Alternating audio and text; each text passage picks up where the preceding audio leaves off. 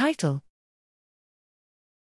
Behavioral and Neuroanatomical Investigation of Attention Deficit Hyperactivity Disorder Pathogenesis in Juvenile Spontaneously Hypertensive Rats.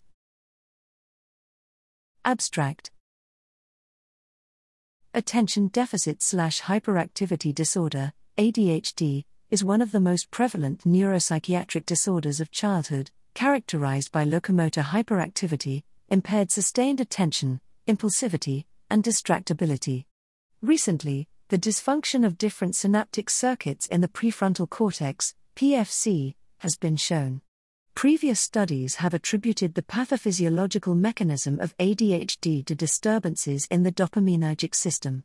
In this study, we tested the hypothesis that spontaneously hypertensive rats, SHR, which are considered a validated animal model of ADHD, have altered dopaminergic innervation and increased locomotor activity. Here, we performed immunohistochemical tyrosine hydroxylase, TH, and dopamine beta hydroxylase, DBH, staining.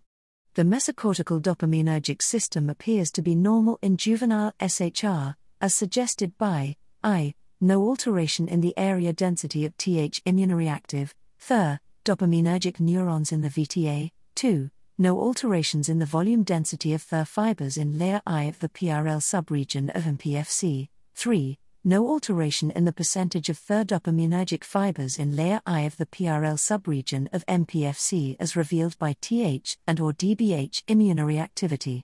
Furthermore, the SHR showed increased locomotor activity than WKY in the open field test. The demonstration of no alteration in mesocortical dopaminergic neurons and fiber in SHR raises some concern about the position of SHR as an animal model of the inattentive subtype of ADHD.